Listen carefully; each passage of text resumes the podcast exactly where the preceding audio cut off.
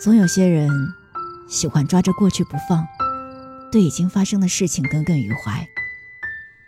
其实，无论婚姻也好，事业也罢，包括人际关系当中那些说过的话、犯过的错、受过的委屈和伤害，其实都已成定局了。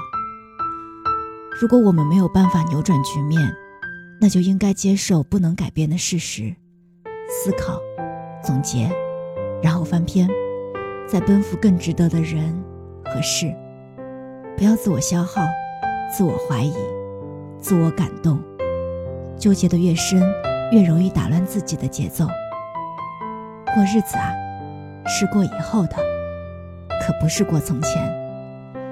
而我们也都只能向前看，也只有向前看，才能够活在希望里，才会有无限的可能。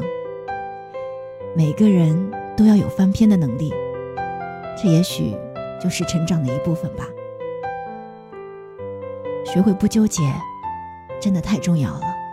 你看，车子的前挡风玻璃永远要比后视镜大得多，所以啊，没必要的人和事物，就不要回头看了。生活嘛，开心就好。